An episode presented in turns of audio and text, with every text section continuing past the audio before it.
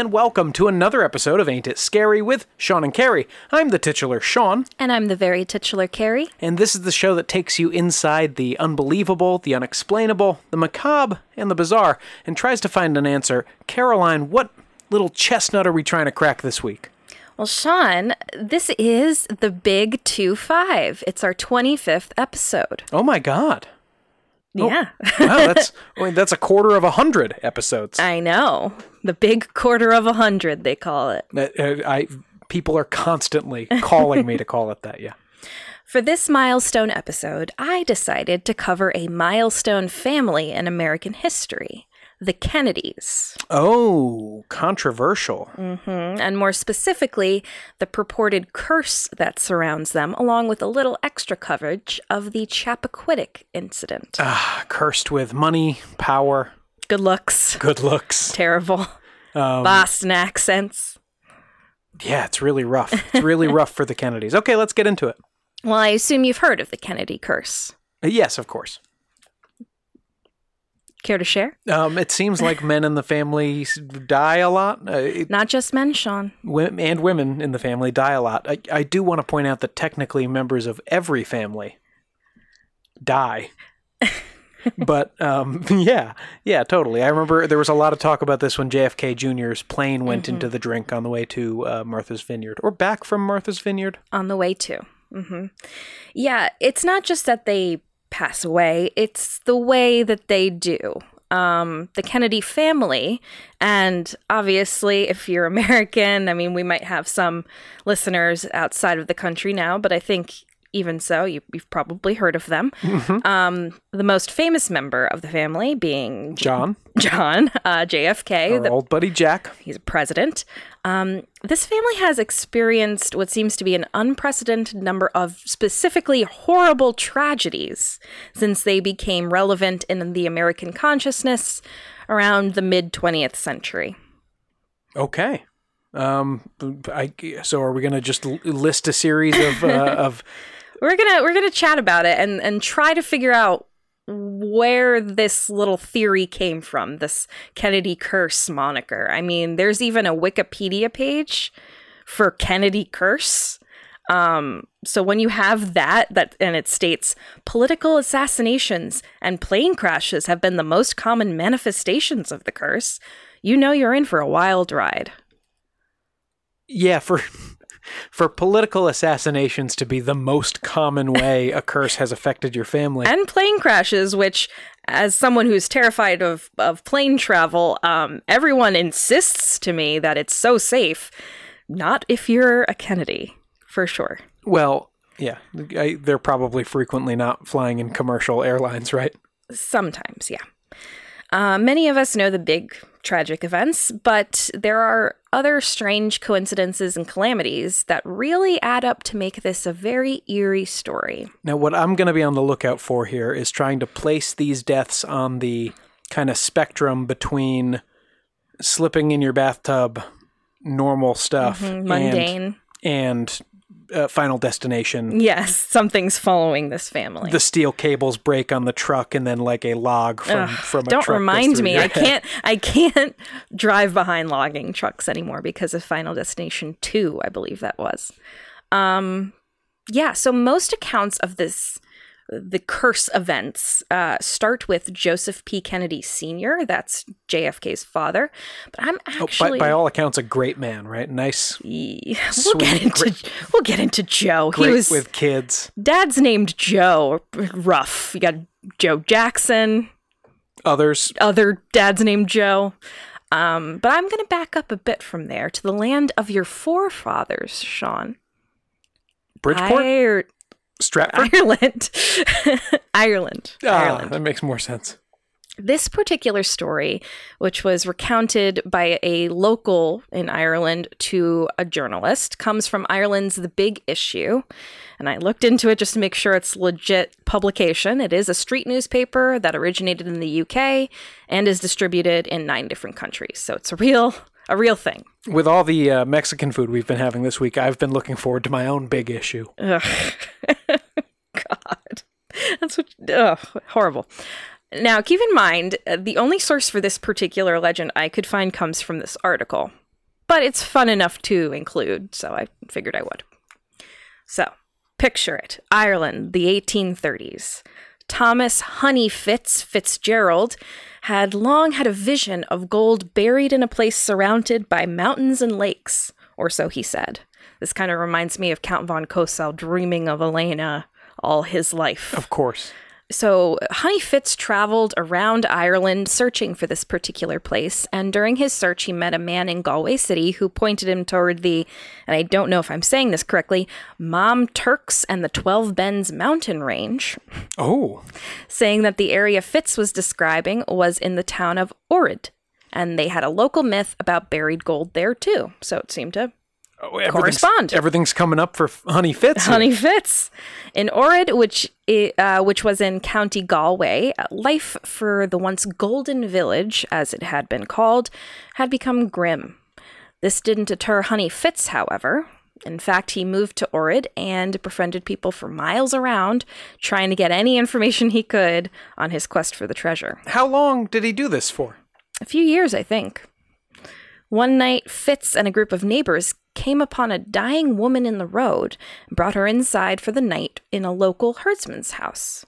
When the woman woke the next morning, so she wasn't on death's door, I guess, she examined a big black cooking pot hanging in the hearth that had writing in the Ogham language in it, or on it.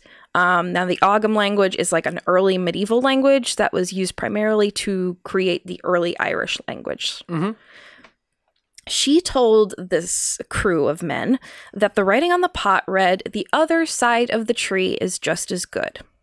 Now, I'm kind of confused about w- what this. What happens here, but The other side of the tree. it seems this original pot was found by Fitzgerald under a certain hawthorn tree, I think. So he returned to where he found that pot and dug on the other side of the tree. And this is when he finally found the gold he'd been dreaming of buried under the tree. Why am I thinking of Joseph Smith at a certain point? the founder of Mormonism. yeah, it's like these these messages that only mean something to him. I the pot part got kind of hazy for me, but it, it was ri- it's like it was written in an ancient script a long time ago, but it refers to something he did yesterday. Mm-hmm. On the other side of the tree Is as just good. as good. So he shared his hoard of gold coins with the O'Malleys and some other neighbors, uh, which I find very kind of him, at least. Sure. However, according to the legend, the gold was supposed to be very unlucky, and people were afraid to touch them, except, I assume, the people he gave them to. Yes. yes, you would you would certainly think so. Um, are are you saying their money didn't spend? well, it's said that the gold coins brought down terrible luck onto the entire village, starting soon after with O'Malley's wife, who poisoned herself and died. Was she one of the people who got the coins? Well, yeah, O'Malley got coins, so, you know, she got at least 50% of them, I guess. I own 51% of this company.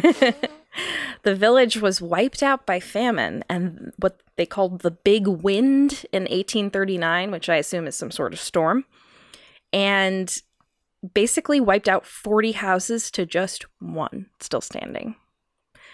This uh, bit of unluckiness didn't stop Honey Fitz, though.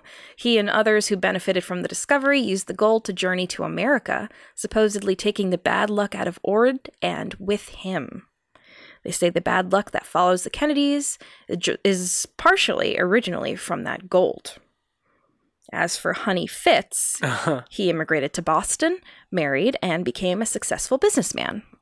His son, John Fitzgerald, became a congressman for Massachusetts and mayor of Boston, and his granddaughter, Rose, was JFK's mother, Rose Fitzgerald.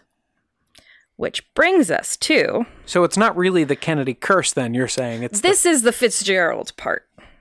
Oh, the Kennedys separately brought a curse down upon themselves. This is a it's like a perfect storm of curses. we're gonna come back to that. I tried. We're gonna come back to that. to to the specifically patriarchal line of curse.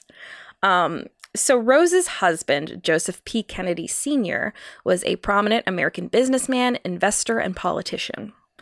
The real Kennedy legacy as we know it begins with him and joins the perhaps cursed or perhaps blessed legacy of the Fitzgerald Fitzgeralds on Rose's side. Mhm. Joe Sr. was a personality, I guess you could say. Um, Wasn't he a bootlegger or there, there's yeah, there was bootlegging in the family. Uh, he was born to an already political Boston family, the Kennedys, and his father, Patrick Joseph Kennedy, served in the Massachusetts legislature. So there's politics on both sides here. Yeah, and, in, Big base in Massachusetts as well. and on the Kennedy side, it goes all the way back to basically when it was a state. Yes. Um, Joe amassed a fortune. Commonwealth, I'm sorry. Go ahead. Joe amassed a fortune uh, in banking and trading, which he grew even larger with investments, and served in various political roles, including as U.S. ambassador to the UK during the lead up to World War II. Kennedy was pessimistic about Britain's ability to survive attacks from Nazi Germany, and he supported Prime Minister Neville Chamberlain's policy of appeasement, oh, yeah, sure. seeking out uh, meetings with Adolf Hitler multiple times. Uh, you know, let's hear what the guy has to say. very loudly and very angrily. we've got we've got backup desks in reserve. If he bangs his fist on a couple of, it's not it's not a big deal. It's okay. Yeah, so I don't think he ever personally met with him, but he tried to. He tried his his hardest. Um so this is where understandably controversy about Joe Kennedy began with him telling a British reporter in late 1939 that he was confident that Roosevelt, who had appointed him as ambassador, would fall in 1940 and publicly stating during the Battle of Britain in November 1940 that, quote, democracy is finished in England. It may be here in the United States. Oh, interesting. And he's like just kind of speculating on like, so Yeah. I, I'll throw a few of my pennies over betting on the um. Yeah, I'll say this stuff on the record. side. Who cares? Yeah. After this, uh, Kennedy resigned from his ambassadorship. Um, his hopes were dashed for succeeding Franklin Roosevelt in the White House in 1940. Oh, he was hoping to be president. Oh, yeah. And uh, the curse began to take hold. So Joe and Rose had nine children, because you gotta love those Irish Catholics. Not a condom in the bunch. no, never. Um, so we got Joe Jr., John, Rosemary, Kathleen, Eunice, Patricia, Robert, Jean, and Ted. It's the whole Kennedy clan. Yeah, I gotta say, John, Bobby, and Ted really took all the good normal names. The rest of the family. Yeah. Well, I mean, every every other person in this family is Joseph, John, or Patrick. So Eunice. Eunice is unfortunate. Um, so after he resigned, Rosemary, who was the oldest daughter, was institutionalized in 1941 as Joe Sr. was worried about her mood swings and that they would tarnish the family reputation. Oh, this is like a. Uh, uh, she's hysterical. Yeah. Uh, by all accounts, Rosemary was like maybe a little slow with some emotional problems and seizures, but the scope of her disabilities as they were publicized by the Kennedys, I mean, if they were at all, has kind of been questioned. Um, because despite her being a little intellectually stunted, she still enjoyed a normal social life and had her own interests. Um, she Well, was uh, just like, you know, a little emotionally and uh, educationally immature. Sure, un- until they locked her away. Well, this wasn't good enough for demanding Joe, who wanted perfection from all of his children. And he was basically humiliated by his daughter's mental and emotional setbacks. Um, I read one thing about her being presented to the uh, King of England and uh, his wife, the Queen, at the time, and she like tripped when she was doing a, the very complicated curtsy, and everyone was like mortified. It's like, who, who cares? How many kids? She's the oldest daughter in uh, a group of nine. I mean, it must be exhausting to be that angry at all of the nine children all of all the time. the time. Yeah, he was a very bitter man. So he decided that Rosemary should have a lobotomy. Um, uh, what? Yeah, But I thought she was just a little. yeah. She she had emotional issues. She had seizures and things like that, but she lived a pretty normal life. Um, she was basically an equivalent of like spec- special education in college and things like that. But she was pretty normal person. Um, he didn't inform his wife of his decision to have her get a lobotomy till after the procedure was done. Oh, by the way, you remember our daughter? You remember Eunice. Yeah, we stuck an ice pick in her brain. And this one's Rosemary. Do you remember Rosemary? Because Rosemary doesn't. That's why I'm asking. Yeah, the procedure was not only unsuccessful, but tragically damaging. Rosemary's mental capacity diminished to that of a two year old child, and she was now unable to walk or speak intelligibly and was incontinent, couldn't take care of herself. Yet the problem was, uh, girl's a little slow, and your solution was take an ice pick to her brain. Yeah. She lived in institutions for the rest of her life, hidden away from the public at large. Her mother didn't visit her again for 20 years, and Joe himself never visited her once she was institutionalized. Well, at least there was that. Yeah, I can't imagine she was dying to see him. Um, her siblings only learned of her lobotomy and location in 1961, and the whole story didn't become public knowledge until 1987. So was this like at the inauguration? Like, congratulations, Mr. President. Oh, by the way, we took a nice pic to your sister's brain. I assume it had to do with him becoming president and being briefed on a bunch of things and him being like, "What?" Um so that that's kind of where we start with the tragedies. Obviously, she didn't die, but um it's a horrif- horrifying thing to happen. Now now we have Joseph Kennedy Jr. You could tell by the name, he was Joe's great hope for the family the oldest son, the one who bore his name, and the one who was initially groomed for great things. Joe Sr. hoped that Joe Jr. would be the first Roman Catholic president, and Joe Jr. was a Massachusetts ge- delegate to the Democratic National Convention in 1940. Jr.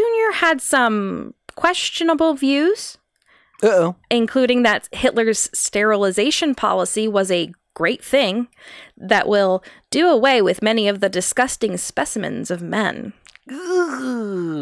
That's that is worse than Dad taking a meeting with Hitler for sure.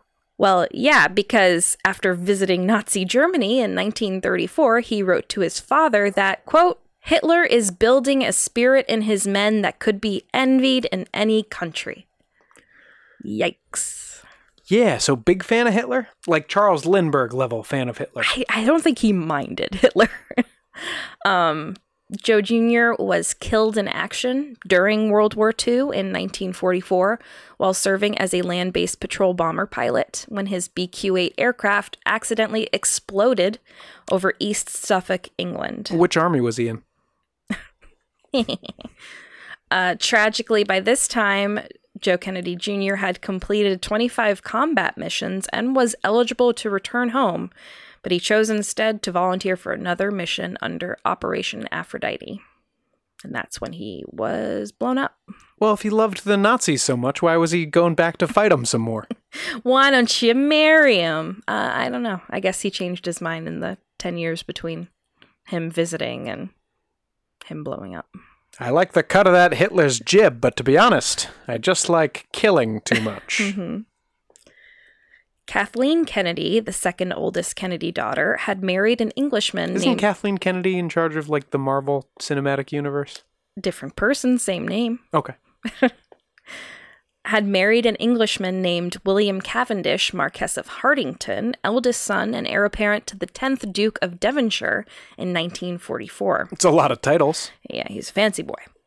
Her husband died only four months later during active service in Belgium, and Kathleen herself died in yet another plane crash in 1948 during a flight to the south of France while on vacation with her new partner, the 8th Earl Fitzwilliam. Okay, but those first, except for that last death, those were all wartime World War II deaths, right?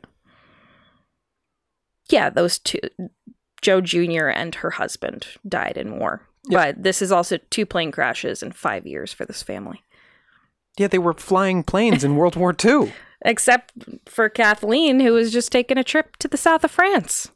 in a late 40s private aircraft.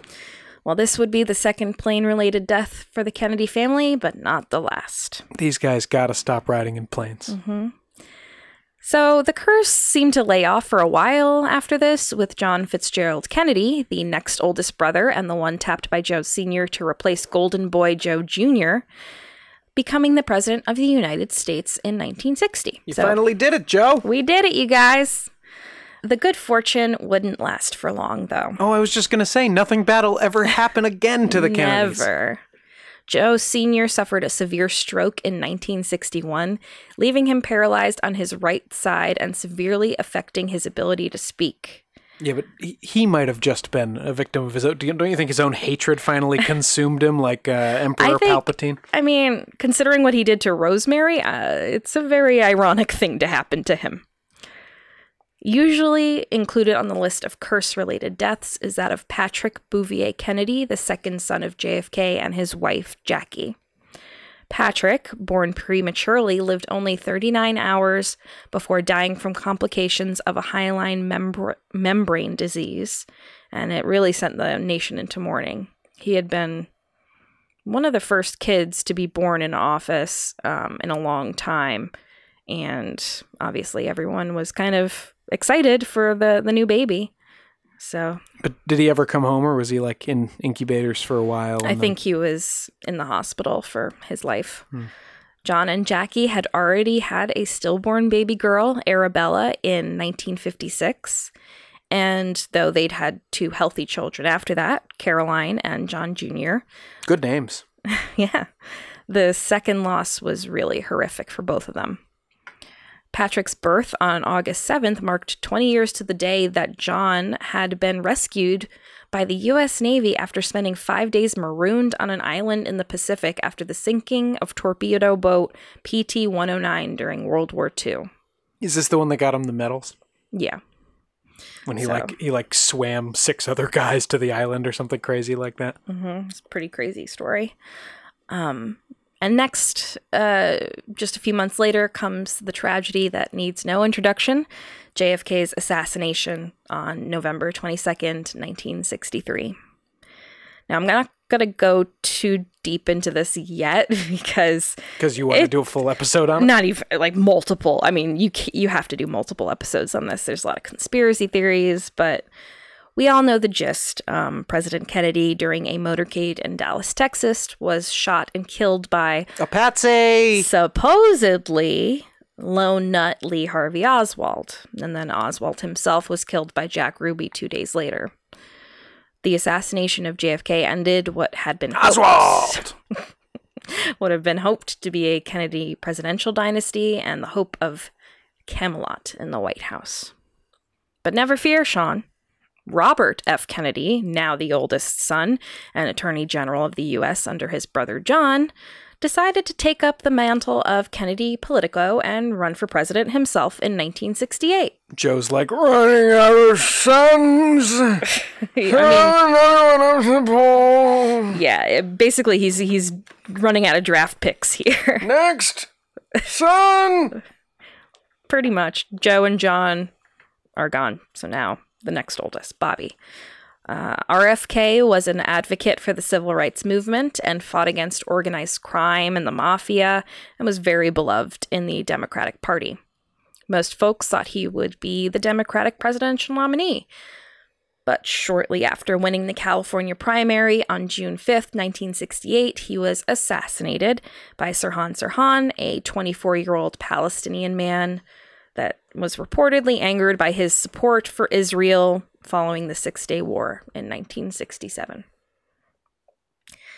So, this assassination is also the subject of many conspiracy theories I won't get into today. Of course, but did it capture the national imagination in the same way that like the president's assassination had? Not as much because he wasn't actively the president at that point, um, but it was it was big news, and it happened live on TV.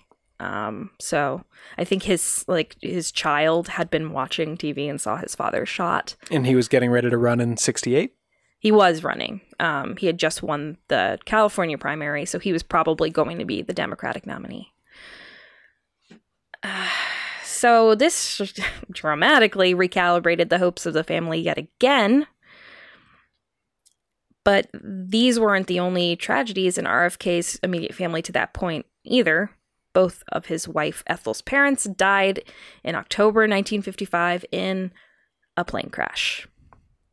These people need to stop taking planes. Yeah. Speaking of that, in 1964, Ted Kennedy, the youngest child, and at this point, But with the biggest head. yes, at this point, a U.S. senator survived a plane crash. Good for him. Uh, this is Ted shows some skills the rest of the family doesn't have. yeah, we're about to out find out about crash. that. Um, this crash did kill Oh, one yeah, I of his guess he gets out, out of all kinds of crashes, doesn't he? somehow. This crash killed one of his aides as well as the pilot, but he was pulled from the rubble and spent five months in a hospital recovering from a broken back, punctured lung, broken ribs, and internal bleeding, A broken back, hmm which obviously troubled him for the rest of his life. like the Batman. Yeah. Following the plane crash, RFK had remarked to an aide, Somebody up there doesn't like us. Okay, so is is that the first time that any Kennedy referred to like a curse? Yep, but it's not the last. Uh-huh. And speaking of that, imagine, yeah. we arrive at the story that I will spend the most time on this episode the Chappaquiddick incident Oh my god, that sounds like something that you wait for after a break. after the break.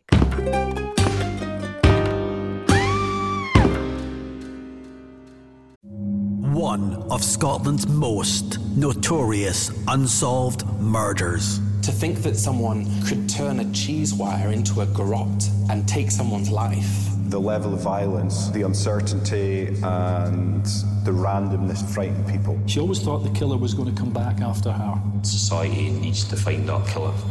Who is the Cheesewire Killer? Listen to the full series now, wherever you get your podcasts. You're here, which means you love podcasts. But are you looking for another kind of entertainment on the go? Audible is the leading provider of spoken word entertainment and audiobooks, ranging from bestsellers to memoirs, news, business, and more. By signing up for a free trial at www.audibletrial.com slash ain't it scary, you'll receive access to thousands of titles with one credit toward any audiobook and two Audible originals, free during your trial and then with subscription each month after. Personally, my favorite Audible title is also my favorite book, It by Stephen King. I went into this audiobook ready to judge because I've loved this novel since I was a kid. But between the stellar production value and the truly breathtaking narration performance by actor Steven Weber, I was 100% all in. If you like this podcast and have a strong stomach, I think you will be too. Not into audiobooks? No problem. With podcasts, theatrical performances, guided meditations, and more, Audible offers something for everyone. So what are you waiting for? Get started now. And hey, you'll be helping support the podcast. Visit our link at www.audibletrial.com slash ain't it scary for a free trial. That's www.audibletrial.com slash A-I-N-T-I-T-S-C-A-R-Y. Audible. Listen more.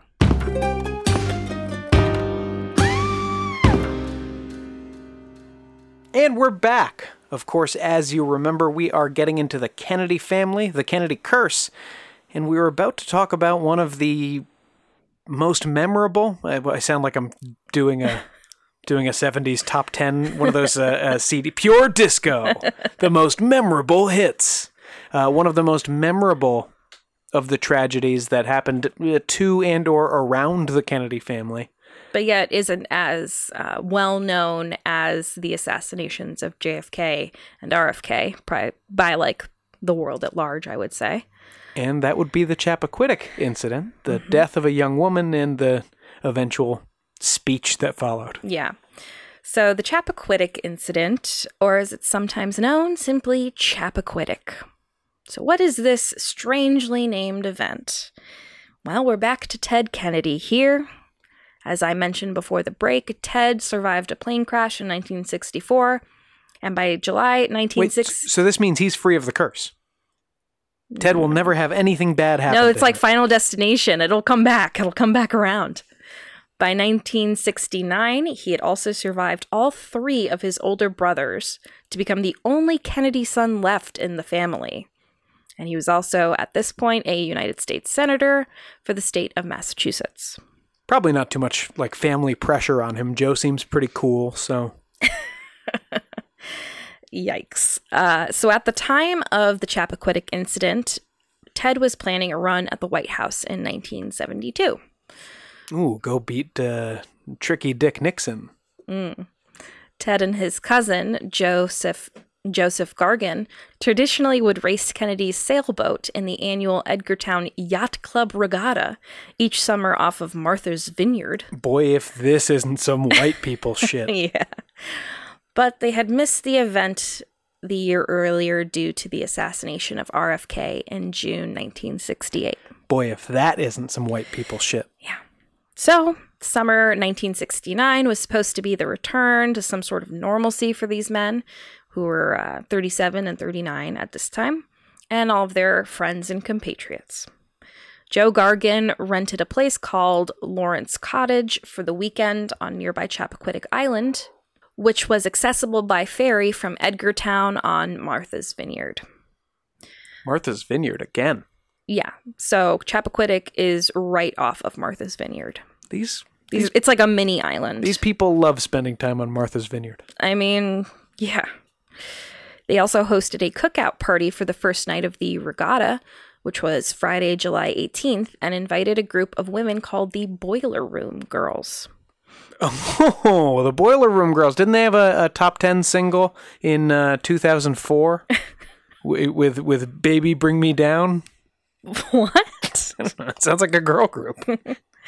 The Boiler Room Girls were six women who had served on RFK's 1968 presidential campaign and had become very close to the family. Oh.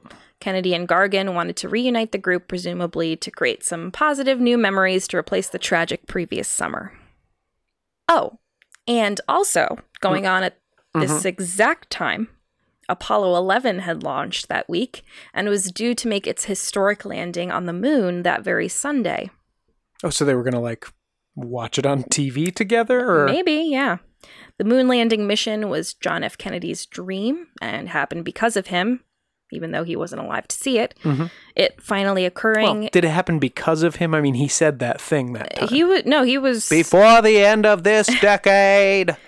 everyone thought he was crazy for saying that they would get on the moon. Um, it was his like baby. It's like Obamacare. Like this was his thing. So it finally occurring in 1969 was a massive reminder to all the Kennedys and their associates of the power and promise the family had once held, and how long the shadow of JFK still loomed over them. Mm-hmm. So, the Boiler Room Girls. These were Mary Jo Kopechne, Rosemary Keough, Esther Newberg, Nance and Mary Ellen Lyons, and Susan Tannenbaum. Perhaps conveniently for the men at the party, who were most, I think all of them were married except for one guy, mm-hmm. all of the girls were in their 20s and single. Other well, Carrie, why would that be convenient if the men are all married? Oh, uh, oh, oh, so their wives weren't on this the trip. Kennedys are known for fucking around and finding out, if you will. You told me the Kennedys were known for dying. Well, Fuck around and find find out. around and find out. Um, other attendees of the cookout party included Paul Markham, who was a school friend of Gargan's and former U.S. Attorney for Massachusetts, John B. Crimmins, a longtime political associate of Kennedy's, attorney Charles Tretter, and Raymond LaRosa, who had worked on Ted's Senate campaigns. Wives were not invited to the weekend. But it wasn't a boys only thing. It was like it's just going to be us and all of these twenty something women. Yes. It's a cool party. yes, great. Most of the men had rooms for the weekend at the Shiretown Inn near the Edgartown ferry slip, and the women had rooms at the Katama Shores Motor Inn about two miles away from there. So it was all on the up and up, Sean. Why wasn't anyone just sleeping at the house that they had rented? I think one or two of them were going to, but it probably didn't have a lot of beds or whatever. As the cookout went on, what we know about the truth of what happened that night becomes fuzzier, especially since much of the retelling comes from Ted Kennedy himself. So, gotta take it with a giant grain of salt. Well, sure, it's just him and whoever else was in the car with him. Hmm. Pieced together, it goes somewhat like this. According to Kennedy, Mary Jo Kopechne, who was a boiler room girl and a vital data tracker and campaign aide to RFK, asked him to give her a ride back to the girls' hotel in Katama on Martha's Vineyard. Kennedy requested the keys to his own car, which he didn't usually drive, from John Crimmins, who was acting that weekend as the group's go to chauffeur. But Kennedy was like, I'll handle this one. Yeah, so if you're not just having the driver drive you, I'm I'm guessing he was going to stick around at the room. Well, though he wasn't wearing a watch, Kennedy puts the time they left Lawrence Cottage at about 11:15 p.m. He was intending to make the last ferry to Edgartown, which would be leaving Chappaquiddick Island around midnight. Again, there, that's the only way on and off the island. Mm-hmm. And how how drunk did he claim he was? He didn't. Really? He didn't claim he was drunk. Strangely, Kopechne told no one else she was leaving for the night with Kennedy, and actually left her purse and hotel room key at the party, which is probably not something you'd do if you weren't coming back till the next day. Very true. Yeah. Unless maybe you were like super drunk, but Sure, I le- I do leave my stuff everywhere all the time when I'm sober. yeah, but maybe they were going to come back. Maybe she just wanted to hang out with uh, Ted alone for a little bit. Yeah, maybe they're going to neck in the woods. The film about the incident, Chappaquiddick, which came out recently, hints at some sexual tension between Ted and Mary Jo, with him trying to convince her to come join his office and eventual presidential campaign. Now, this is conjecture, uh, but the filmmakers behind the movie say that this is what they believe happened. In the film, it seems more like they left the party together to talk or flirt or just be alone, Mm-hmm. but were planning on going back. Um, and then Ted decided to bring them down to the beach. Sure. So Ted later claimed that as soon as he left the party with Mary Jo, he headed half a mile north on Chappaquiddick Road and mistakenly made an incorrect right turn onto a dirt road named Dyke Road. Mhm. Instead of bearing left on the paved Chappaquiddick Road toward the ferry landing. So this was an accident, he says. Well, he said he made a wrong turn. However, Deputy Sheriff Christopher Look left work by 12:30 a.m. that night, and around 12:30 12:40 a.m. saw a dark four-door sedan driven by a man with a woman in a front seat approaching and passing slowly in front of him. The car then drove off the pavement onto another dirt road, Cemetery Road, and stopped.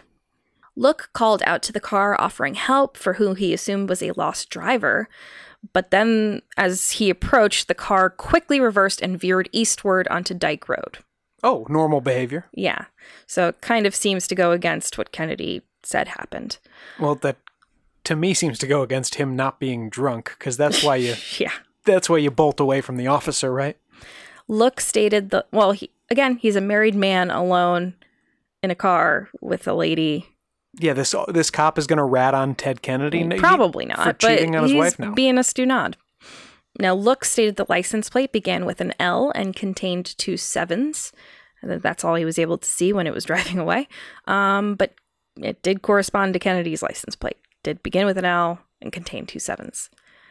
If the deputy's version of events is true, it leaves more than an hour of Kennedy's time with Mary Jo accounted for before unaccounted for before the crash. well, they were probably banging, right? He's very insistent they weren't. He said he was going straight to the ferry landing, Okay, yeah, but but he's placed in that area later than he probably would have been there. and we're assuming there some parts of Ted's story here have to be lies, right? 100%. Okay, so yeah, I, I think I that's think one they of the I think they were uh, at best talking alone. Um probably hooking up, but yeah. Whatever happens, um it gets Ted and Mary Jo continuing down Dyke Road onto Dyke Bridge. Now this is a very thin angular wooden bridge connecting to like sand dunes, Mhm. which I assume is what Ted was talking about when he wanted to go to the beach. right. This bridge also had no guardrails, so it's just this thin, shitty Wooden one way bridge. plank bridge. Mhm. A moment before he reached the bridge, Ted hit the brakes but lost control of the car, flipping it over into the channel of water under the bridge. How fast was he going? I don't know. Must have been pretty fast. The car sunk until it came to a stop resting on its roof, so it's upside down. How deep is the water? Uh, deep enough. I mean, I, you you would be able to see the car from the bridge in the daylight, um, but it was fully submerged. So here's where the only account for what happened is Ted's. Um, so we can't be sure of the truth. But what about the other? Oh, He stated he was able to swim free of the sinking car, but Mary Jo was not. He said he called her name several times from shore and tried to swim down to reach her seven or eight different times, but was not able. He then rested on the bank for around 15 minutes until he returned to Lawrence Cottage on foot. Now, during this 15 minute walk, he said he didn't see any houses on the way with lights on. And though this walk took him past like four different houses from which he could have telephoned for help mm-hmm. from rescuing Mary Jo, he did not knock on any of these doors. he saw the lights weren't on in the house, and he didn't want to bother the occupants. Is that? Well, I don't. The thing is, the first of these houses was occupied by Sylvia Malm and her family, and Malm later stated that she was home, they had a phone, and she left a light on at the residence when she went to bed that evening, so he should have seen it. Yeah. But that's what he says. He says he didn't see any. He arrives back at the cabin. He's drenched and he's in shock. At this point, people can confirm that he arrived back, right? Yes. Uh, he calls for Joe Gargan and Paul Markham to come out to speak with him. And at this point, the film asserts that Ted told Joe something to the effect of, I'm not going to be president.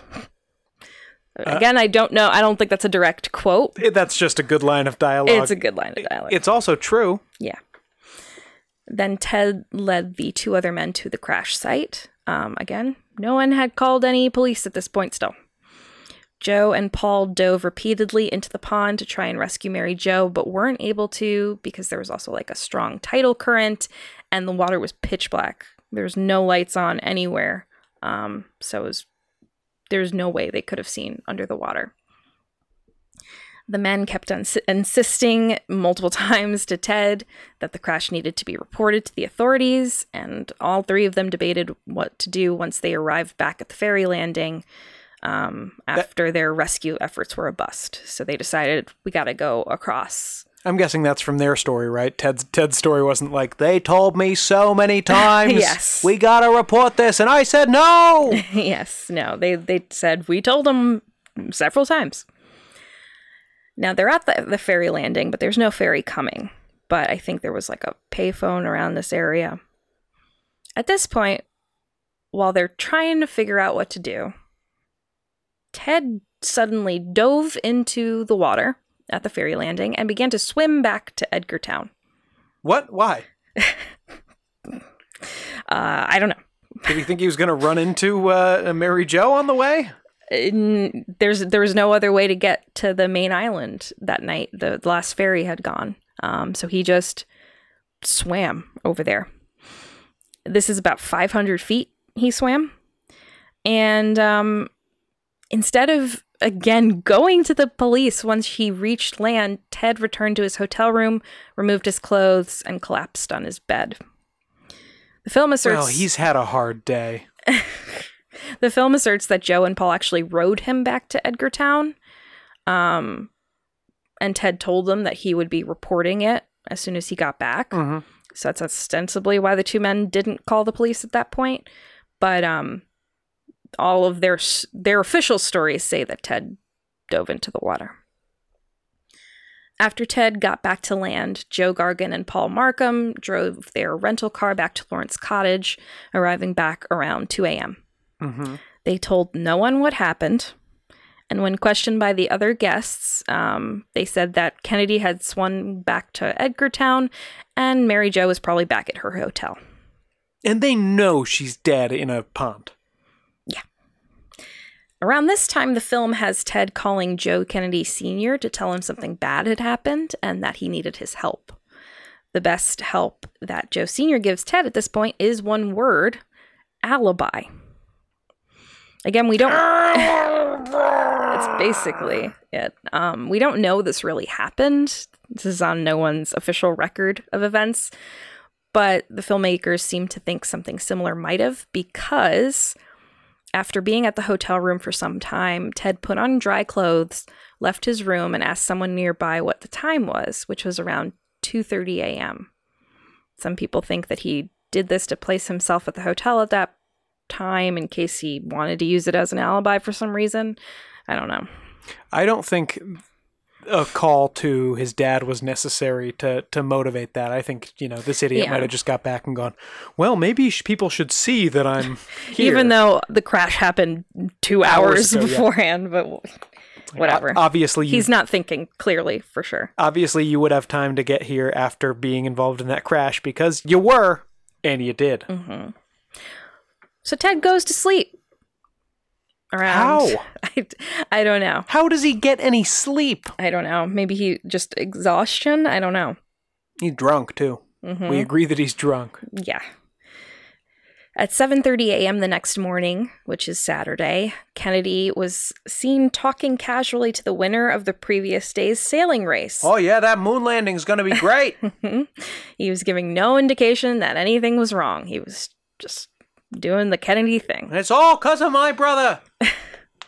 A half hour after that, Joe and Paul crossed back to Edgartown on the ferry and met up with Ted. And I think at this point they probably were like, "You didn't tell anyone?" You said you were swimming back to the mainland to report a crime. Mm-hmm. Around this time, over on Chappaquiddick Island, a man and his son fishing off of the Dyke Bridge area spotted a submerged car in the pond and Well, summoned authorities. Like I guess you you, should. would, wouldn't you? Yeah. Police Chief Dominic Arena arrived around 8:30 a.m., then summoned a trained rescue scuba diver and other equipment with the Edgartown Fire Rescue Unit. It's funny because sometimes in a cartoon, when you're having bad luck fishing, they'll show you catching a uh, tire. Well, this guy got a whole car. Okay. Thanks, Bugs Bunny. John Farrar, the captain, arrived around 8:45 a.m. and dove down to the wreck, discovering Kopechne's body in the back seat and retrieving it within 10 minutes. So it goes without saying, Mary Jo was dead. So it wasn't, sorry, seven or eight times without seeing anything into the Well, he had scuba gear, to be fair. I think the police chief had tried to dive down himself, but he had no gear. Um, so at this point, the police also did it like a, a scan of the license plate and realized that the sunken car belonged to Ted Kennedy. That Ted Ken? Yes, that the- Ted Kennedy. Ted Kennedy. Uh, Kennedy, Gargan, and Markham at this time crossed back to Chappaquiddick Island on the ferry, where Kennedy made several phone calls from the payphone at the island side ferry landing. So, this is where they were the night before. He was calling different friends and lawyers for advice on what to do, still not notifying authorities about the accident. He didn't know that it was discovered yet. Why didn't every friend and lawyer say hang up and call the police? I assume they did. Among the people he called were his brother in law, Stephen Edward Smith, and Congressman John V. Tunney. He was still making calls when he heard the car and Kopechne had been discovered. Uh, like he overheard it from someone around the area. Not calls to police, though, still. No. At this point, him and Paul Markham crossed back to Edgartown yet again to go to the police station, with Gargan going to the Katama Shores Hotel where the girls were staying to tell them what had happened. Then finally, after all this, Ted Kennedy gave his statement on the accident to Chief Arena. An autopsy was not done, and Mary Jo's body was released to her family for burial. Uh, Carrie, it's a um. This seems like a somewhat suspicious death. Certainly an untimely death. Wouldn't uh wouldn't an autopsy normally be done in this case? Well, here's the thing. Most assumed Mary Jo died of drowning. But the coroner and the police diver both thought that she had survived the crash and was down there for possibly hours. With the diver stating that when he found her body, she was like rigor mortis, still holding herself up as if trying to breathe in the air pocket in the back seat. Well, I, how how much air was back there? The diver said that if he had been called, she would have been rescued within like a half an hour. And there was enough air to have lasted her like three to four hours. So she could have survived if Ted had just, you know, maybe tried a couple times together and then just reported the accident immediately. Well- or even even once he walked back to Lawrence cottage, she still could have survived. Well, all of his attempts to dive down and get her probably took an excess of 10 minutes. So it was it was like 15 time minutes, was yeah. getting tight. Yeah. So the thing is, he didn't, as we know, and that means she could have been slowly suffocating in the sunken car for up to four hours. So much worse. Yeah. Foam and blood around Mary Jo's mouth pointed to this to the coroner, and very little water was in her lungs, which led them to feel like she had not breathed any in while she was still alive, which would have been drowning. So Mary Jo likely suffocated, with diver John Farrar saying she probably lived for at least at least two hours this way. Um, unfortunately, the chief medical examiner uh, just put it down to drowning, and um, the family didn't want the autopsy done. So Mary Jo's family? yeah. Now, there's of course people say uh, they were paid off or whatever.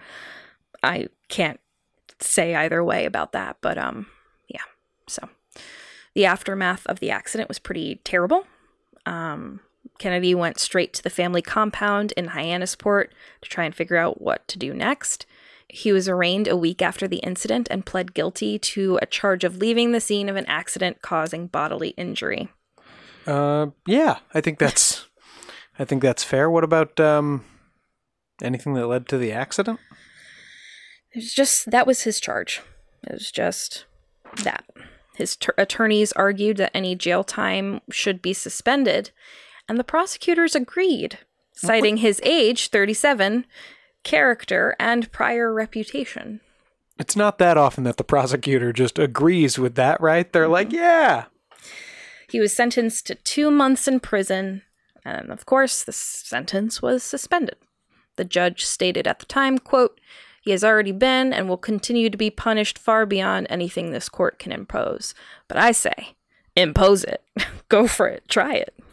that's true. It did. Um, it did bring a total end to his political career, right, Carrie? He was never able to serve as a senator after that. Obviously, Well, let's come back to that. Um, but the night that he pled guilty to this charge, Kennedy gave a speech on television that same night, and I'll play a little of that for you now. Um, so the context of this quote is he's talking about his like scrambled state of mind in the immediate aftermath of the accident, and I guess vaguely trying to understand his own actions. Um, he was told and believes that he was in shock. They were reflected in the various inexplicable, inconsistent, and inconclusive things I said and did, including such questions as whether the girl might still be alive somewhere out of that immediate area, whether some awful curse did actually hang over all the Kennedys, whether there was some justifiable reason for me to doubt what had happened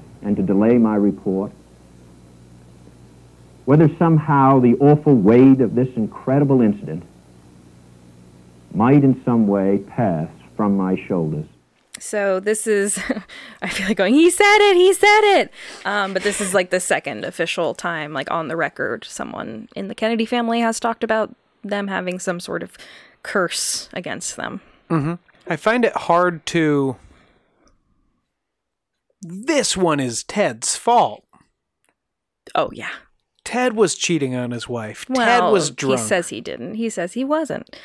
Ted definitely drove the car too fast off that Too ri- furious. too furious, Paul Walker style, right Oh, off of that bridge. And Ted didn't go back to get Mary Jo. And I think when he and his two buddies are sitting there on the um, bank, it's better f- for Ted Kennedy. To tell someone It's- rather than do all this crazy bullshit. No, I think in that moment, in Ted's head, it's better for Ted Kennedy if this thing can go away without police or anyone knowing about Sure. it, whether Mary Jo dies in this or not. Sure. I think that it's a combination. I think he was in genuine shock, probably. Yeah, yeah. And also, I think because he was in that state of mind, he was thinking kind of like out of sight, out of mind. Maybe if I don't, if I pretend this didn't happen, it won't have happened. But it did. And that movie definitely portrays that. I mean, it, it, gives you plenty of opportunities to sympathize with um, Ted. I think it's 50-50. I think it's I think it's pretty realistically done. Um, like I said, I do think he was genuinely in shock. Uh, but he made some terrible choices. Terrible, terrible, terrible. And I think that was because of the pressure he had on himself um, from his family and in his political career. And um, that was more important to him at this point. So, If he knew, here's my question: in that second, and he was drunk. Let's not let's not pretend. In that second, if Ted Kennedy thought, if he knew exactly what was going on in that moment, if he thought, okay, this girl's trapped in the car, she's going to be alive for two hours. If I can get divers here, she's going to survive, but I'll never be president. Does he make that call, or does he try to find a way to wriggle out of it? I don't know. So an inquest followed this initial uh, inquiry. I don't know. Um, but exhumation of Mary Jo's body to further figure out if she had drowned or not um, was opposed by her parents. A grand jury investigation followed as well, but no indictments were issued. Uh, and after a motor vehicles investigation, Ted's license was suspended for at least six months. So I guess there's that. He didn't drive anyway. He had a driver. yeah. There are a couple of fringe theories about what happened with this case. Um, journalist Jack Olsen's investigative book on the case, The Bridge at Chappaquiddick, claims that according to Bernie Flynn, who is a state police detective assigned to the Cape Cod District Attorney's Office, Kennedy got out of the car and Kopechne drove the car off the bridge herself. And she was like too short uh, in stature to see the bridge coming up in the dark. Why did he get out of the car? I don't, I don't know. And yet, Hey, you know what would be funny?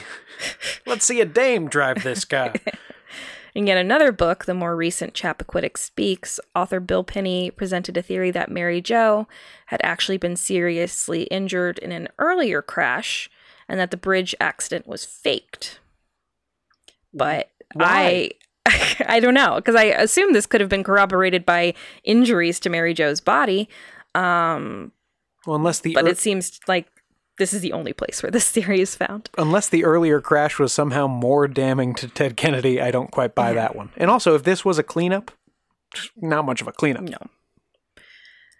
Ted Kennedy was reelected to his Senate seat in 1970, but he did not run for president from 1972 to 76.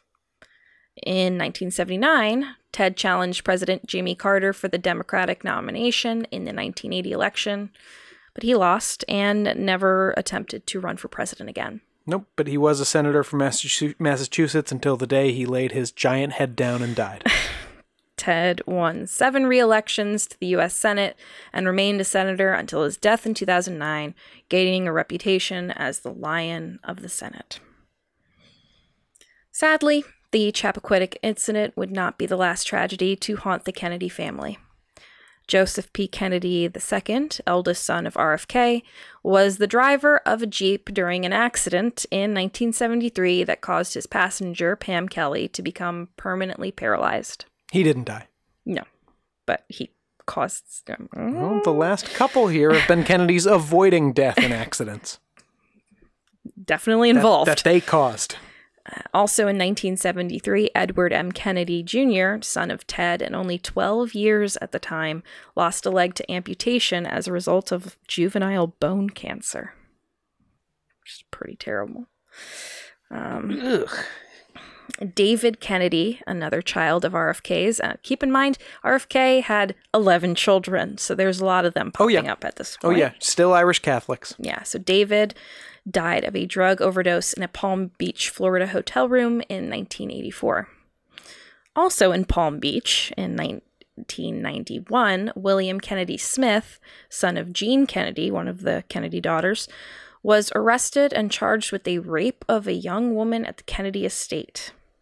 He was later acquitted, but this case in particular brought up a rumor that he had been present at the Skakel home in Greenwich, Connecticut on the night of the murder of 15 year old Martha, Martha Moxley, Moxley. who was- last seen alive with the Skakels. He's he's never Michael Skakel's never brought up on the news without the prefix Kennedy cousin. Kennedy cousin Michael Yes, Skakel. He was a cousin, yeah. Um, so going into this a little bit, to this point, going into this a little bit, um, at this point, Moxley's murder was still unsolved. The murder occurred on October 30th, 1975, and her body had been discovered beneath a tree in her family's backyard. uh, that murder is big air quotes technically still unsolved. Yeah. Well, I'm getting there. I'm getting there. Uh, Martha had been beaten and stabbed with a broken six iron golf club that was found by the body, a golf club that was traced back to the Skakel home.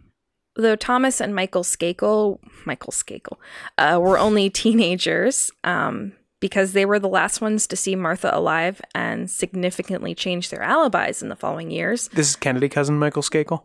and Thomas Stakes. Michael Skakel and Thomas Skakel. Um, suspicion followed them wherever they went. Mm-hmm.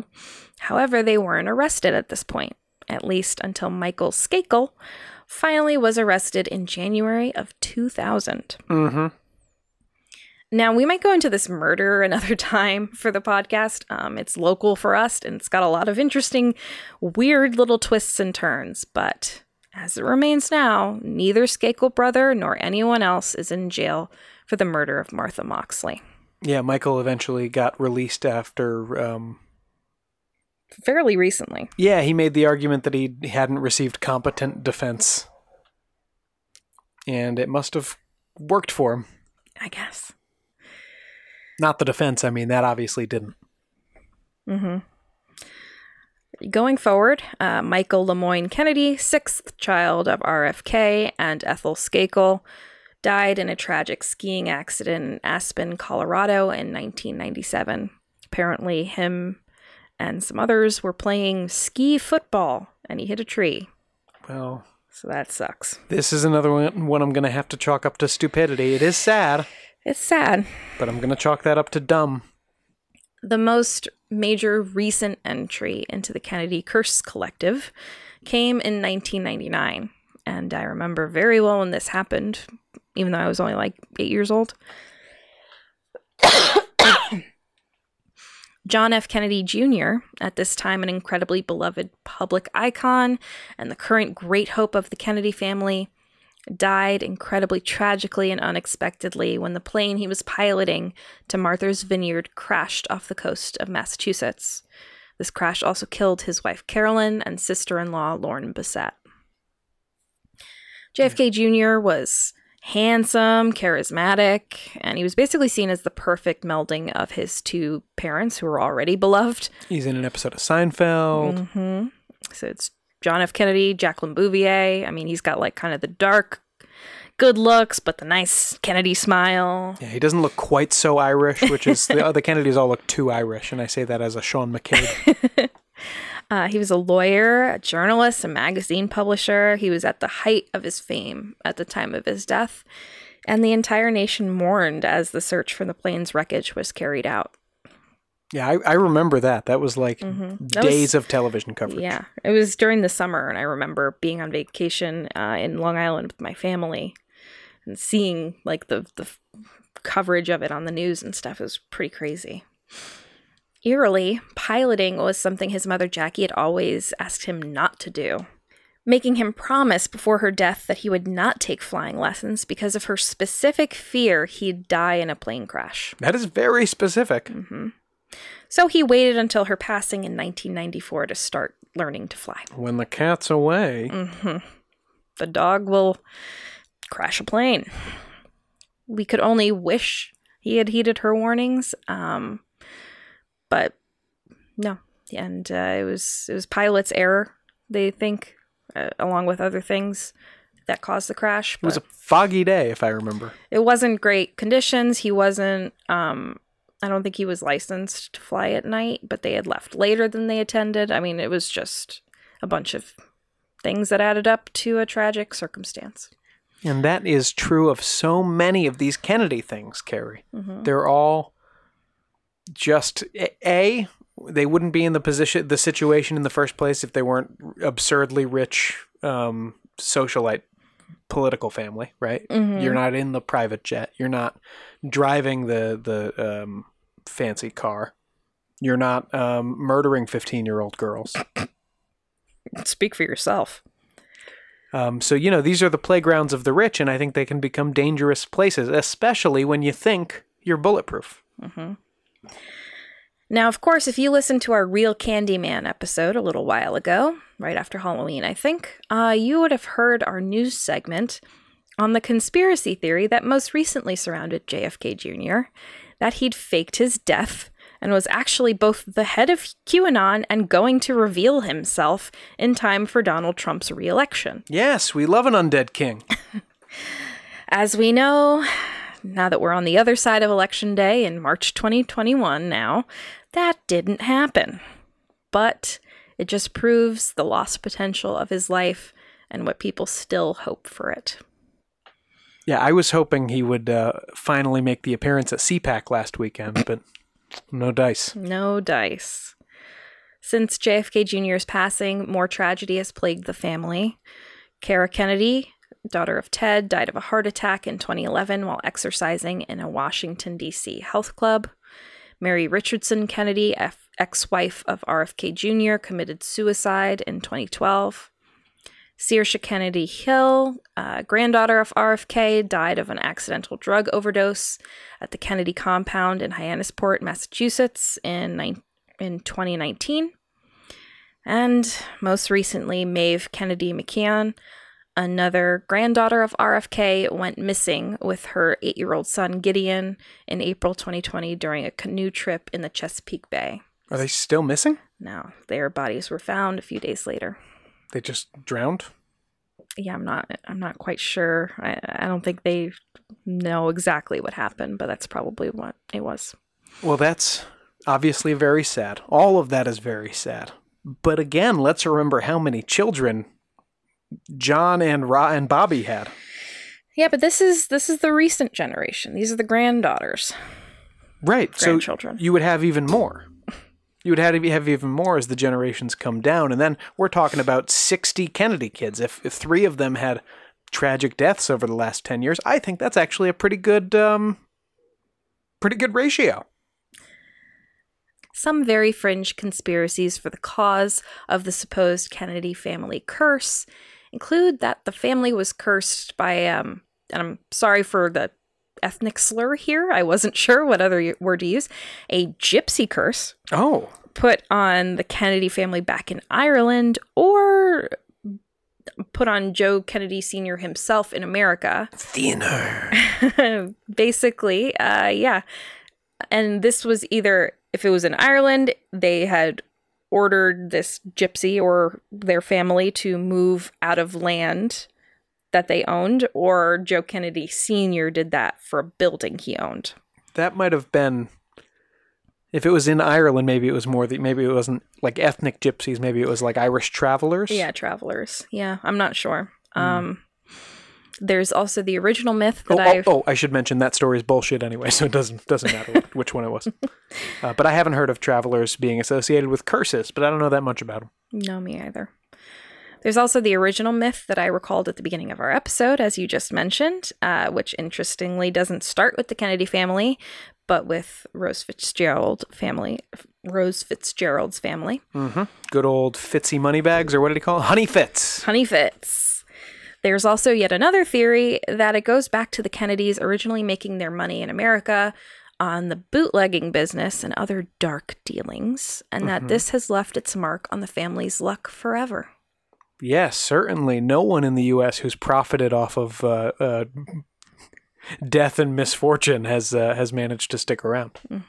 So the question here is, Sean, do you think there's something more nefarious at play? Is there a real Kennedy curse? And uh, going back to Chappaquiddick, what do you think really happened there? Oh, I think we know what happened with Chappaquiddick, don't we? I mean, he panicked for about a full day, figuring out if there was any way to save his ass. Well, he was in the first couple hours of his panicking. A girl died who didn't have to. Um, I don't know. He probably should have gone to prison. a lot of people would argue he did some good in the Senate for the rest of his life. So, um, it's tough.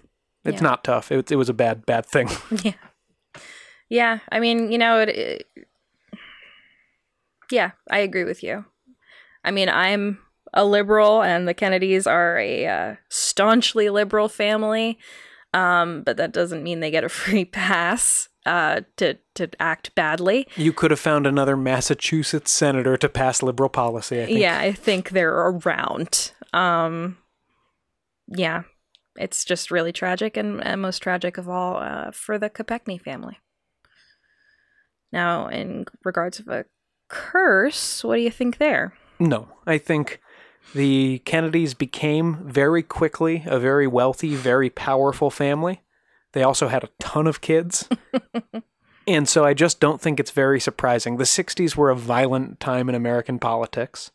Mm-hmm.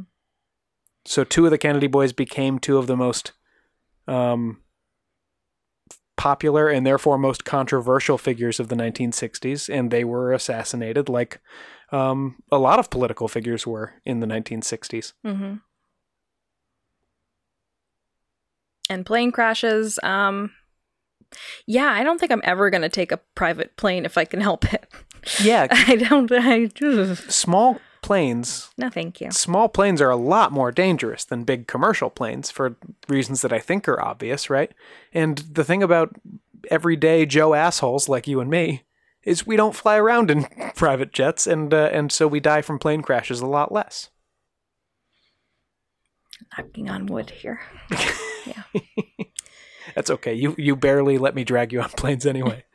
Yeah, I wish there was more of a story behind it, like Tut's curse, you know? Like, I wish it was more of a here's what we think happened, and then the family actually thought this too, but it just seems like the law of averages to me. And plus, if you're in a state where you're like super wealthy and super famous, um, you're going to get targeted for these things more. Mhm. And also, you're going to get the opportunity to do things more in terms of uh, taking small planes or, you know, behaving badly. And obviously, we'll have to do a uh, JFK assassination. Mini series. Yeah, yeah, at some point. yeah.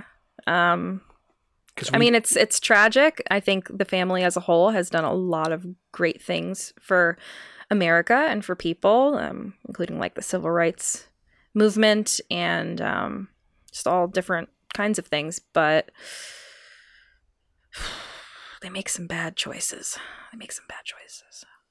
John F. Kennedy literally was the only reason we avoided thermonuclear global war uh, during the Cuban Missile Crisis. Yeah, they've done some good things. Yeah, I I, I know he I, I know he fucked around on his wife, but that was he was a pretty good guy. I think his heart was in the right place. Um, Yeah, just not as uh, oh boy.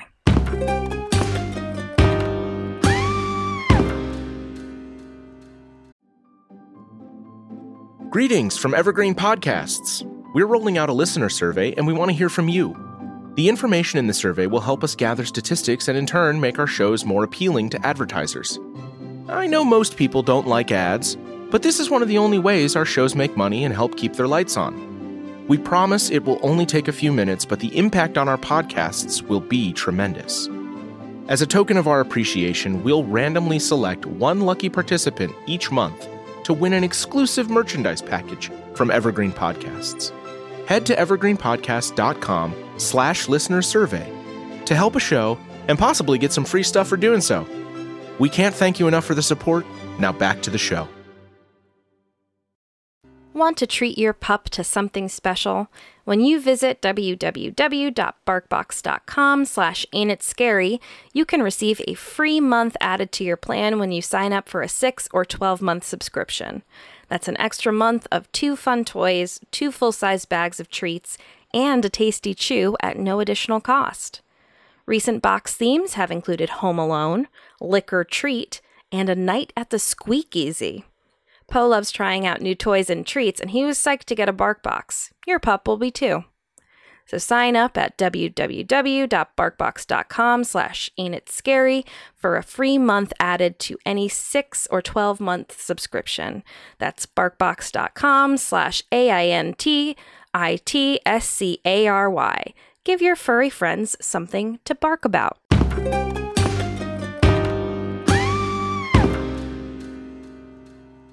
We're back at it again with Crying Saucers. Last weekend, American Airlines Flight 2292 from Cincinnati to Phoenix reported over radio that a long cylindrical object looking almost like a cruise missile shot quickly over the plane at 1:19 p.m. on Sunday. This radio transmission was accidentally intercepted by blogger Steve Douglas, who pinpointed the plane's location, 37,000 feet in the air over the northeast corner of New Mexico. Has anyone confirmed this, or is it just Steve who's saying it's legit? It has been confirmed. On Monday, the Federal Aviation Administration, or FAA, released a, an official statement saying a pilot reported seeing an object over New Mexico shortly after noon local time on Sunday, February 21st, 2021. FAA air traffic controllers did not see any object in the area or on their radar scopes. The FBI also released a statement of their own saying, quote, while our policy is to neither confirm nor deny investigations, uh, the FBI works continuously with our federal, state, local, and tribal partners to share intelligence and protect the public. Mm-hmm. For the record, New Mexico is both the home of the White Sands Missile Range, a U.S. military testing site, and of course, Roswell, location of the famous Roswell UFO incident. Well, I gotta say, I hope they're not testing missiles by firing them just over commercial airliners. Well, for what it's worth, White Sands is around 400 miles away from the area the plane was when it encountered this unidentified object, so it's likely that it wasn't a testing missile. um, but it's an official uh, UFO. They didn't identify it. So we'll be sure to keep y'all posted on any updates. Yeah, absolutely. Sometimes I, yeah, you know, I've seen UFO videos where an elongated object will fly right in front of a. Um, we were watching that countdown recently, and there was like an elongated object Mhm. that flew right in front of a pilot's view. And all I was thinking of at that time is if something's moving really fast, it becomes elongated as it moves. Yeah, but birds aren't flying 37,000 feet in the air. So you have a more narrowed down scope of what those objects can be. Yeah, that's true. Was it? It was at thirty-seven thousand feet. Yeah. Yeah, and um I I'm also more likely to trust a pilot or someone else similarly experienced in aviation when they say they don't know what something is. Mhm. Um because, you know, you would think that they'd be able to figure it out most of the time. Yeah, but they don't necessarily know everything that can possibly happen. Sure. But, you know, didn't look like a plane is all I'm saying. Sure. So uh yeah, Well, I think that's fascinating, uh, but there's no video or anything. Obviously, it's um. I don't believe so. No. But um the FAA has confirmed that this report did come in, so we'll keep you posted. All right. Well, again, if it's an alien, better that than a. I think a missile test is the worst case scenario here. Probably.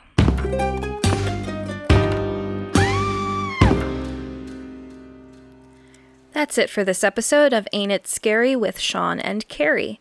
Like us on Facebook and follow us on Twitter and Instagram at Ain't It Scary, and check out our website at ain'titscary.com. You can support the show by supporting our sponsors and becoming a patron at www.patreon.com slash ain'titscary. And please subscribe to the show and throw us a five-star review on Apple Podcasts. We'll be forever grateful. Yeah, and special thanks to our Tier 3 patrons Nate Curtis, Sean O'Donnell, and Jared Chamberlain, and Maria Ferrante. We have a lot more fun stuff coming for you guys soon, so anybody who's interested, take a look at that. Yeah, they just uh, voted on my next episode, so I'll be tackling that in the coming weeks. Look at that. Decisions are, are being made, and you can be part of it. Be in the room where it happens. See you next Thursday. Show created by Sean and Carrie McCabe, music by Kyle Ryan, and you can check Kyle out at his excellent YouTube channel, Music is a Verb. This has been a production of Long Boy Media.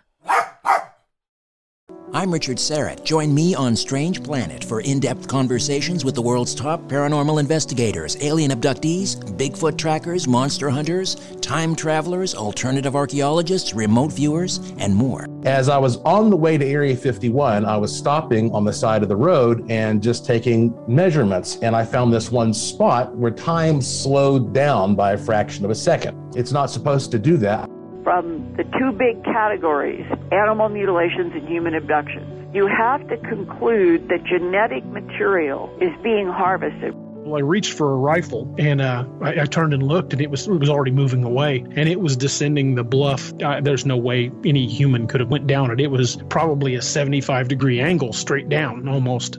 On Richard Syrett's Strange Planet, we're redefining reality. Listen now wherever you get your podcasts do not go any further. Turn around, go home.